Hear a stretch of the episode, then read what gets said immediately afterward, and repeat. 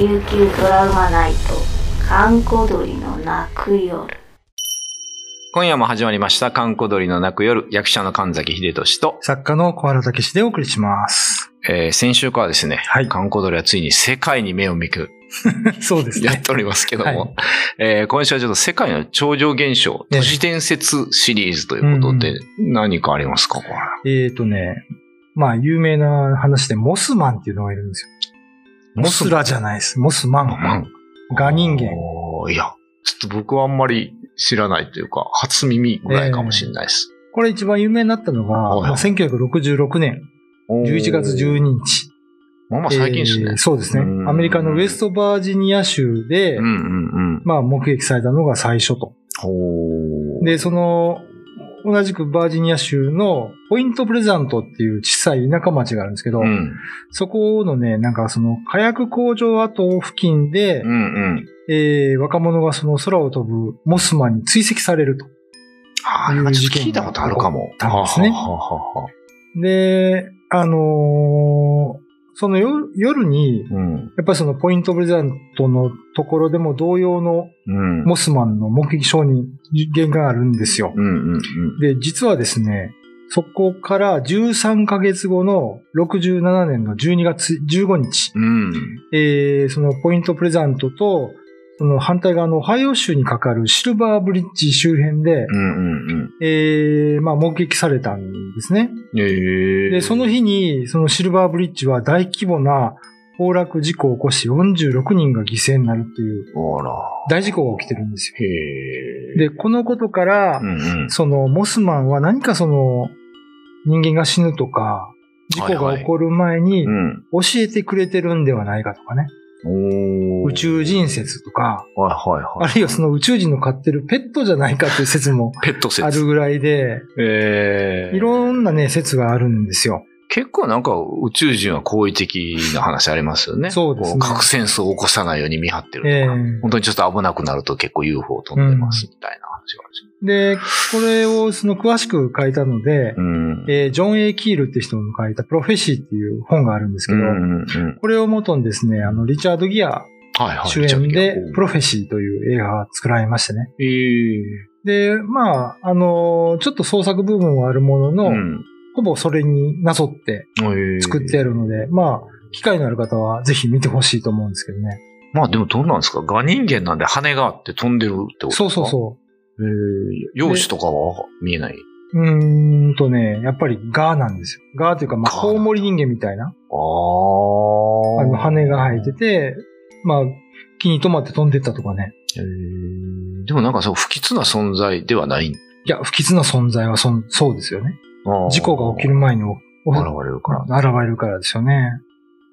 で、最近、もうなんか、こう目撃証言がいろいろあって、で、その、見た人によると、モスマンは、その、世の中で今、囁かれているフライングヒューマノイドっていう別の存在がいるんですけど。なんか黒い人型のね、写真とかでは見たことありますけど。空飛んでるね。あれと一緒じゃないかって説も出てきて。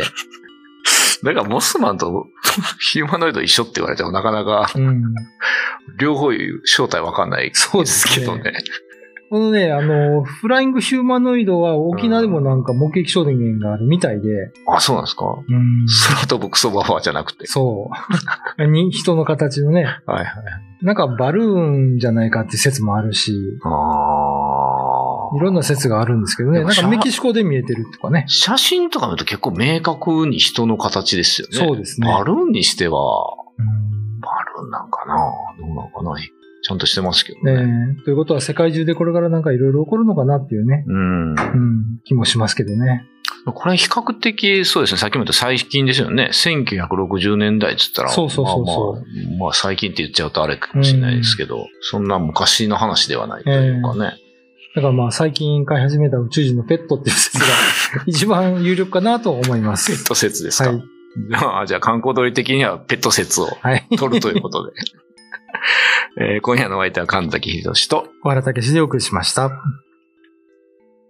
あとね、これ配信版だから言いますけど、終わるちょっと前にまたパキンと音がしました。さっきからね、パンパン言ってんですよね。そう、部屋の中でね。後半戦から結構良くなるっていう。これは何ですか？もうちょっと、ゴーストの話をしろみたいな話なんですか？物足りないのか、ね、物足りないのか。お前ら沖縄の話しへんやんって。モスマンじゃねえんだよ、みたいなね。まあ僕ら帰りますからね。帰りますからね、そうね。ここで仕事しませんから。からね、ちょっと気楽ですけどね。怒らすだけ怒らせて帰るみたいなね。あとは、ディレクターよろしくって。よろしくって。今日は泊まるんですか？泊まらない。なんかの空飛ぶ系って、このモスマンってかなり具体的ですよね。そうですね。連続的に見られてて。なんか映画にもなるって結構な話ですけどね。アメリカではもう有名な話なんですよね、これね。ちょっとこういう話するってちょっと思ったんですけど、結局この沖縄でもそうですけど、人が住んでるとこなんかビビたるとこじゃないですか。ほとんど山か森か、要は人が入ってないとこが大半なんで、そんなとこに何がいるかとかってなかなかわかんないじゃないですか。なんかやんばるの大湿地とかね、新種のミミズが。ミミズがいるとか、あそこになんか別に火箱じゃねえや。山ゴンでも何でもいいですけど、別のね、得体の知らないものがいたとしても、例えば僕らもその自分らの生活圏以外にそんなに行かないわけでしょ？まあそうですよね。で、ああいう森の中にちゃんとね、生活圏が収まってるなんか不思議な生き物がいたら、そうそう街にも出てこないんで。で、その生き物がさらにその鋭敏な聴覚とか持ってね、危険回避能力で人間を避けてたら、僕らわからないですよね。そうですよ、そう考えるとほとんど人間未開の地がほとんどですし、海底なんかもうわかんないじゃないですか。地球なんかほとんど海で、僕らあんな海底なんか行かないでしょ。そうですよね。海底人とかいたったら別に。海底軍艦作らないといけないですね。見に来ないし。こういう、ちょっと得体の知らないって伝わるけど、未開のもんはいるんじゃないかなりと思うんですけど。そうですね。だからまあ、鳥だっていう説もあるし、このモスマン。キーキーって鳴くんですって。それ先週話出たんだったっけ？ 1 メートル50センチのコウモリがいるならそういうのもいてもおかしくないですよね。1メートル50センチのコウモリ飛んでたら、モスマンだと思うんじゃないですか。まあね。多分それが1匹、10匹とかアメリカにね、飛んできててね、生きてるとしたら。まあ1匹いるってことは少なくともつがいがいてみたいなんで、まあ何十匹かどっかにいるんでしょうしね。で、アメリカにはですね、ガーゴイルっていう空を飛ぶ悪魔の伝説もあって、よくね、教会とか建物の塔の上とかね。ノートルダム寺院とかにいますよね。早い話が、ヨーロッパのシーサーみたいなね。魔除けなんですけど。あれはでも悪魔じゃないんですか？悪魔とか悪魔の使いとか。あれは一応キリスト教系のなんかですよね。まあ、それじゃないかみたいなね。施設とかね。ガーゴイル施設。ガーゴイル説。まあ、ガーゴイルがいるんだという前提で話しますけどね。で、あとですね、これ先住民族、ネイティブアメリカンの呪い説というのもあって、この地で虐殺されたネイティブアメリカンの小児族の呪いじゃないかと。いう話も飛び出してます。なるほどね。そうなってくると、その事故を引き起こしてるみたいなことになっちゃうよ、モスマンがね。だから分からないんですよね。モスマンと喋ったことがないからね、誰もね。その後出てきてないですか、モスマン最近。いや、なんか最近も目撃説はあるんですよ。でもそれはなんか、今そのフライングヒューマノイドの方が有名になってきてるから、なるほどね。そっちじゃないかというね、説があったりとか。沖縄で考えたとき、沖縄にはあんまりこういうのいないなと思って、だから危険とか事故を、災いを予言するのはいるんですよ。あ、そういうやつ。ヨーラサとかコウミとか呼ばれてる。人が死ぬ前に出てくるっていうね、鳥なんですけど。あ、鳥ですか。マジムンではなくて。まあ、マジムンかな。マジムンか。うん、鳥の格好したマジムンですね。まあ、内地ではその、カラスがね、カラスの止まった絵は死人が出るみたいな、ね。そうそうそう。まあ、それと似たり寄ったりですけどね。まあ、俗神、迷神の類なんですけど、まあ、鳥っていうのがちょっとキーワードかなと。ああ、なるほどね。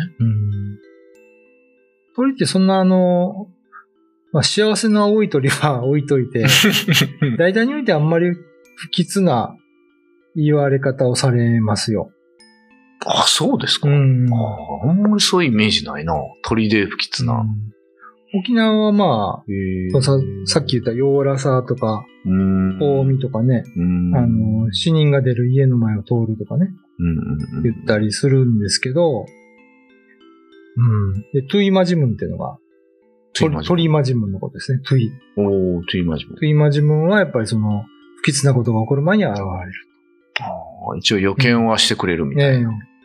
で、前ちょっと話したピー吹き鳥っていうのも、災害が起こる前に、火を吹きながら飛ぶっていう、空を飛ぶというね。まあなんか、不吉といえばカラスかな。カラスのイメージがすごいあるけど、鳥自体は、昔僕の友達でインドに行ってて、まあ、インドのアシュラムっていう修行場があるんですよ。で彼がやたらその動物に嫌われるっていう現象があって、まあそういう、まあお寺の犬なんで、まあもうおとなしいんですけど、そいつが通るとほんまに吠えて追いかけてくる。50メートル先からでも追いかけてくるみたいな。で、そいつがある日こう歩いてたら、上から鳥がドンって落ちてきて、鳥の死体がドコンって落ちてきたんですよ。あまり歓迎されてないのかもしれないね。最後そのテンプルっていうその寺院に入ったら寺院に吊ってたシャンデリアが落ちてきたっていうのがあったんですけど。それは完全にいい意味じゃないですよね。まあ一応カルマ落としというか、その悪を、役を払ってんじゃないかみたいな話なんですけど。なるほどね。でも飛んでる鳥が目の前に落ちてくるってなかなかないなと思って。